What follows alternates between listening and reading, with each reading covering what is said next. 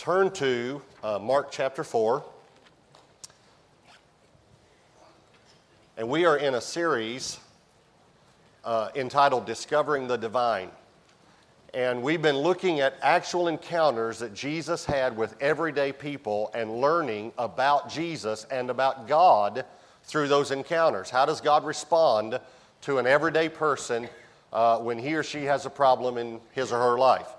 Uh, I'm trying to, I, never mind. I was going to tell you a grammar thing, but it doesn't matter. Um, anyway, how, how, do, how does God respond? And we're learning about that. Well, a few weeks ago, I, got, I started thinking about a group of people that had multiple encounters with Jesus. Most of these encounters we're looking at, it's just one encounter. Like the woman who touched the hem of his garment, she may, we don't know that she ever encountered Jesus again. But there was a group of people that had multiple encounters with Jesus, in essence, lived with him for three years. And that would be, of course, the disciples. So I've been thinking about that for a few weeks and thinking about the encounters that they had. What could we learn from those encounters? So we're still in the series, Discovering the Divine, but we're going to probably take about four weeks and look at encounters that the disciples had and what they learned from their encounters with Jesus. And I planned this a few weeks ago and had no idea about Rita this weekend, obviously. But the, the, the uh, message that the Lord gave me for this weekend is entitled The Stormy Disciples. And we're going to talk about how you go through a storm. And so the Lord obviously knew that it was for this weekend that, that uh, He wanted this message. Mark chapter 4, verse 35. On the same day, on the same day he's been teaching, when evening had come, he said to them, Let us cross over to the other side. Now, when they had left the multitude, they took him along in the boat as he was. The as he was probably means that he was already in the boat a short ways out from the shore and teaching the multitude. And a great and, and, and, other little boats were also with him. A lot of people have never noticed there were other boats with him as well. And a great windstorm arose, and the waves beat into the boat so that it was already filling. But he was in, now watch the picture of perfect peace here. The boat is sinking. Jesus was in the stern, asleep on a pillow. I mean, the Bible even wants us to know that he had a pillow. I mean, he, he's, he's asleep. And they awoke him and said to him, Teacher, do you not care that we are perishing? Then he arose and rebuked the wind and said to the sea, Peace, be still. And the wind ceased, and there was a great calm. But he said to them, Why are you so fearful? How is it that you have no faith? Notice fear and faith contrast in the same verse, and that happens a lot in the Bible. And they feared or they marveled exceedingly and said to one another, Who can this be that even the wind and the sea obey him?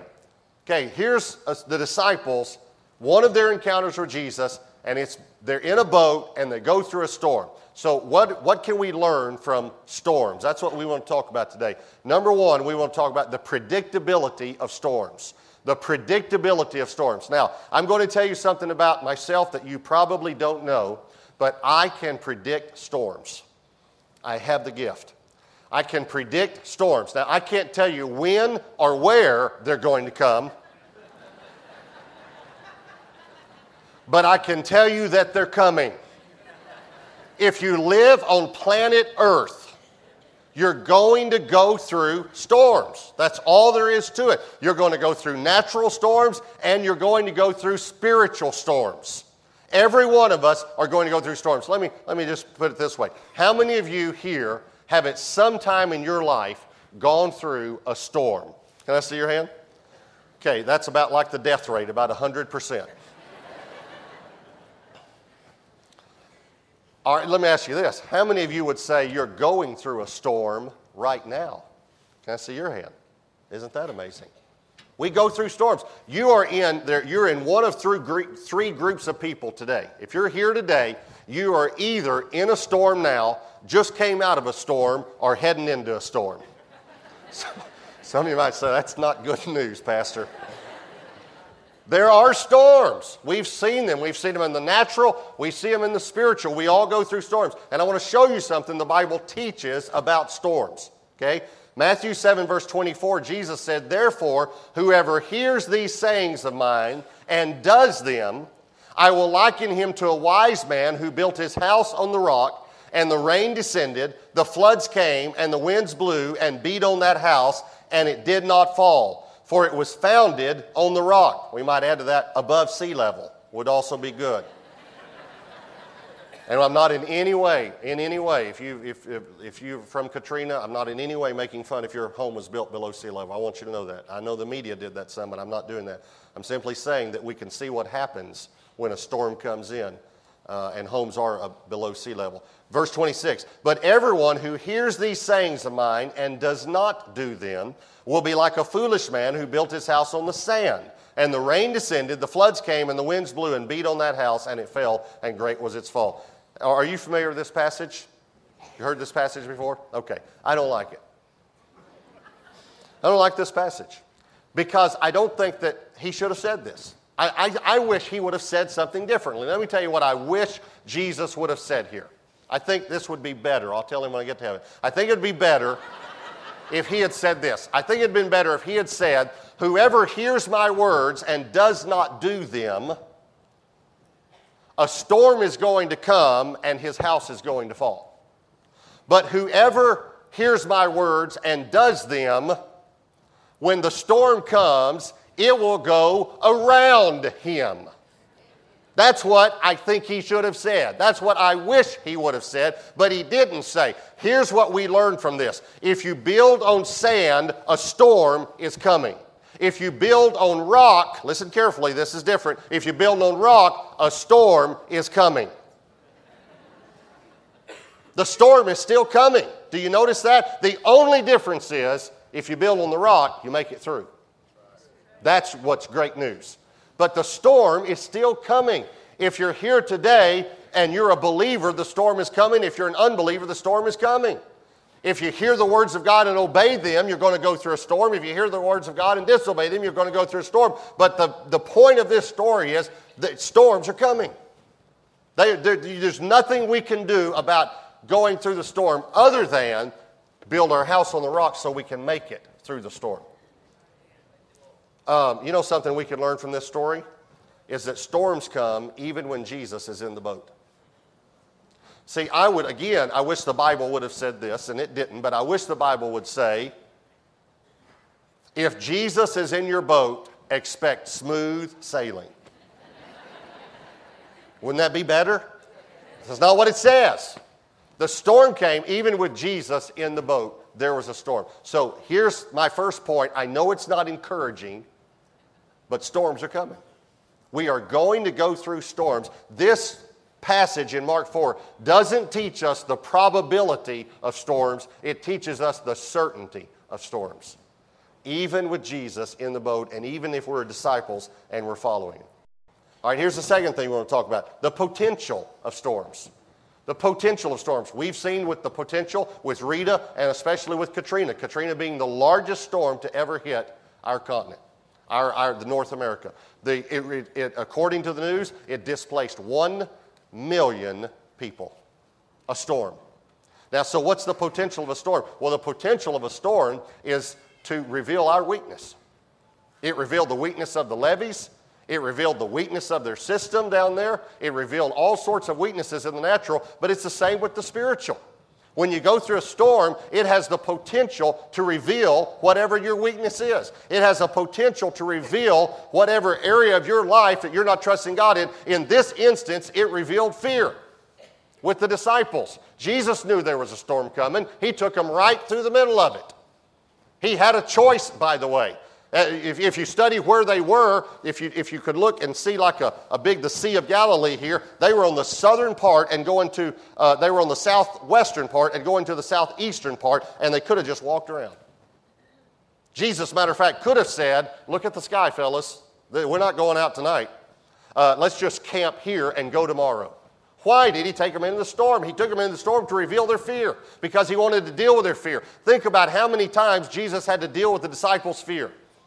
Just think about it. Just read the Gospels and see how many times Jesus said to the disciples, Why are you so fearful? As a matter of fact, you don't even have to just read the Gospels, read the whole Bible. There is a phrase that you might not know, but the phrase, you'll, you'll catch it in a minute. There is a phrase that is repeated more in the Bible than any other phrase. It is the most common phrase that God says to man. You know what it is?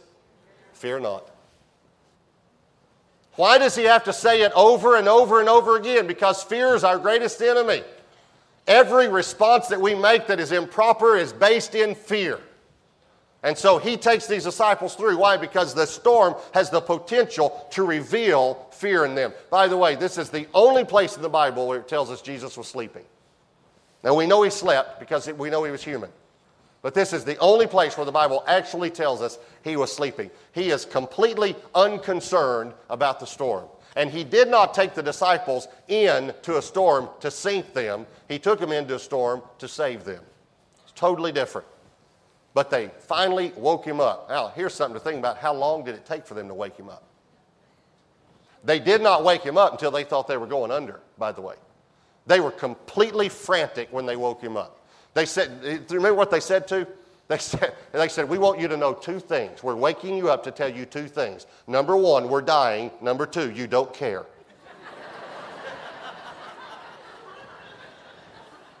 you ever prayed a prayer like that? Just want you to know I'm going under and that you don't care.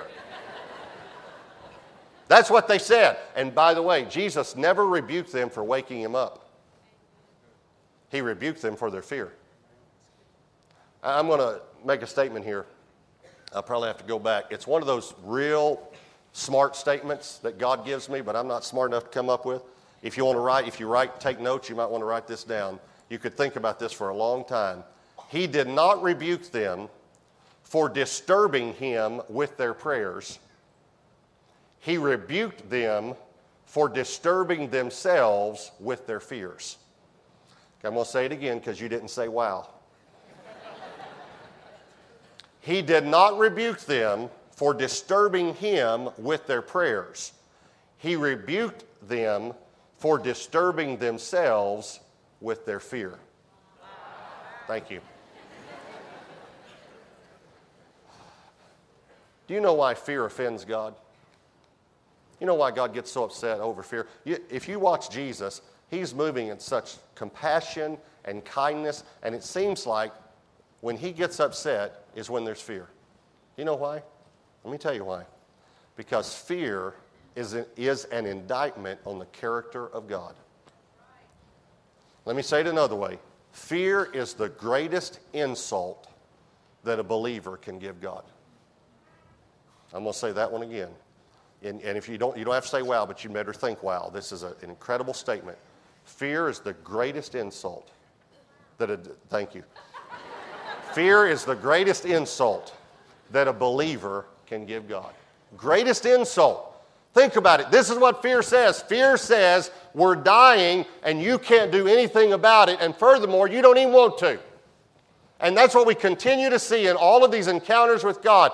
If you can do something about it, or if you would like to help us, would you please do something? And in every instance, Jesus says, I can and I want to. And here's what these disciples did they come to Jesus and they said, Listen, we, we are so upset here, but we want you to know we're dying and you don't care. Do you, do you realize they didn't even ask him to do anything? When they woke him up, they didn't say, Listen, we've seen you raise the dead and we've seen you open blind eyes. Is, can you do anything about this? They didn't even ask him. They assumed that he couldn't. They assumed that because the waves were over their heads, the waves were also over his head and there are no waves. Matter of fact, when you look at when uh, Peter and walked on the water and when Jesus walked on the water, there was a storm going on then too. And you can remember this right here. The same waves that were over the disciples' heads were under the master's feet. Same waves. Man, I'm preaching good today. This is good.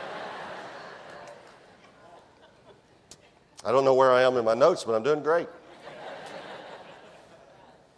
Wow. Is it possible that God, when He calmed it, it says that the wind stopped and there was a great calm? Is it possible, though, that the storm was still going on around them? Now, we don't know. But is it possible? You know how you walk outside and you can see a storm a long ways off? And you can see the lightning and all the stuff? Is it possible that the storm was still going on But where they were, Jesus spoke calm into the situation. And here's the reason I'm asking that Is it possible for us to have peace in the midst of the storm? Sure, it is. I was going through a storm a while back, and I was talking to this believer, a, a friend.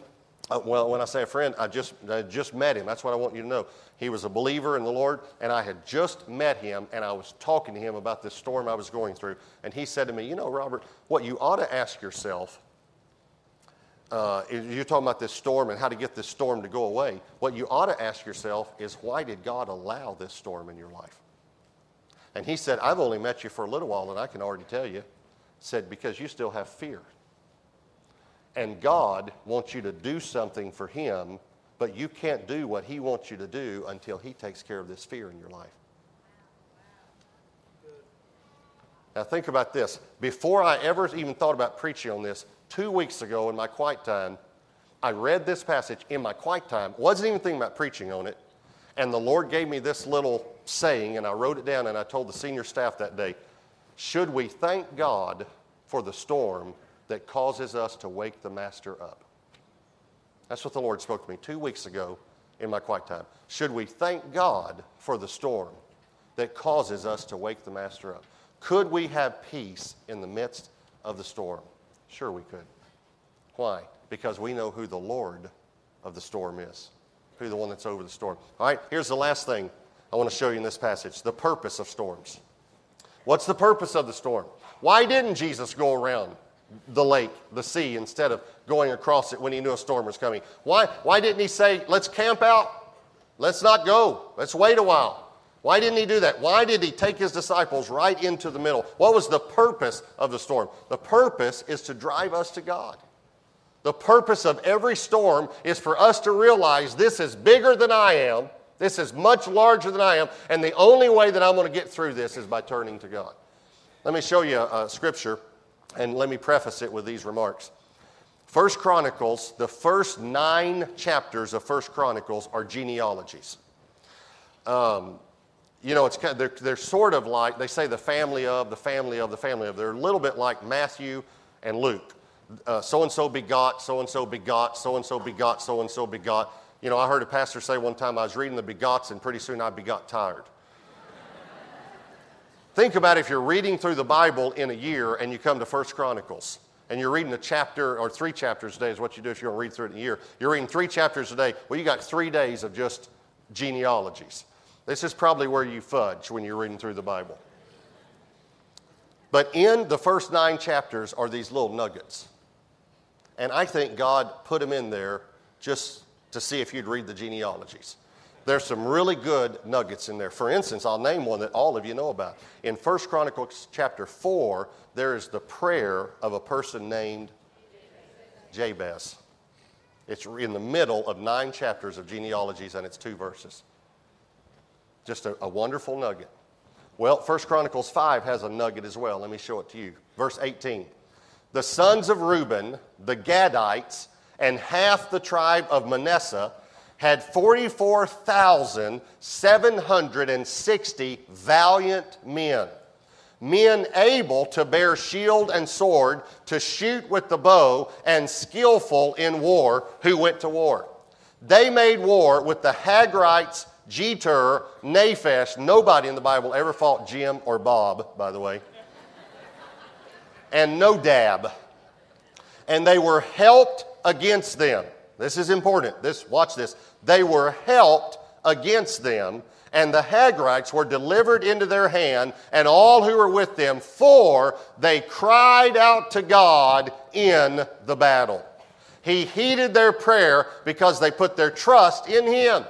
Now, the Bible wants to tell us explicitly that these weren't just 44,760 regular guys. These were 44,760 men of war. They were valiant, they were able, they were, they were men of skill, they were skillful, they were men of valor, ability, and skill. That's what the Bible tells us. The Bible wants us to know for sure that we're not talking about just farmers here. These were warriors, these were great guys in the art of war. But the Bible makes sure that also the credit for the victory of this battle went to God rather than their valor, their skill, or their ability. Why? Because they cried out to God. Is it possible that the battle, that God allowed the battle to be just above their skill level. so they would cry out to God and God would get the victory. God would get the glory for it. Is it possible that he allowed the storm to be just above the disciples' ability? You, you, understand, most of the disciples were fishermen, not all, but the majority of them were fishermen. Do you, you realize that fishermen know, know how to go through storms? You know, I'm, I'm a boater, but I'm a recreational boater. I, I, I, don't do it for a living. I don't go out on the ocean and, and try to make my living at it and have to battle through storms. These guys were commercial fishermen. If anyone knows how to take a boat through a storm, they, they knew how. And this was a storm that was so bad, they thought they were going to die. And they're experienced. Is it possible that God caused that storm or allowed that storm to be just beyond their ability so they'd have to cry out to God and so that God would get the glory for it? Now, here's the other question Is it possible that the storm that you're in right now, God has allowed it to be just a little bit beyond your ability so that you will cry out to Him and so that He'll get the glory? Let me give you, you can write them down if you want, but three purposes for this storm. And I'm just going to tell them to you, I'm not going to elaborate on them. I think He took the disciples through this storm for the defeat of their fear, the defeat of their fear the increase of their faith, and the glory of their Lord. And if you look at it, all three of those things happen the defeat of their fear, the increase of their faith, and the glory of their Lord. Everything we do on this earth, God should get the glory for it. Where is the glory if we walk in fear? As believers, where is the glory that we're going to give God if we walk in fear over things? So, let me tell you the best thing you can do in a storm, all right? Here's the best thing you can do worship. That's the best. You know why? Because it gets your focus off the storm onto God, on the one it should be on. Uh, I was um, flying one time with a guy, and I, it was a private plane. And so I was sitting in the co pilot seat. He was in the pilot seat, and we went into a storm. And we f- were flying into bad weather. And I remember, I mean, I was getting a little bit, you know, asking all these questions. I was asking, what about this? What about, what are we going to do? What are we do? You know, and he was trying to focus. And all of a sudden, he started tapping on one of the gauges and said, in Jesus' name, in Jesus' name, in Jesus' name. I said, what, what are you doing? He said, uh, man, we're in trouble. If that gauge is right, we're, we're in trouble. He said, I need you to pray for the oil pressure. So I said, okay. So I start praying for the oil pressure we get through the storm and we land. And I said, man, God did a miracle, didn't he? Because that oil pressure, you know, stayed okay. He said, oh, that gauge isn't the oil pressure. I just wanted to get your mind off the storm.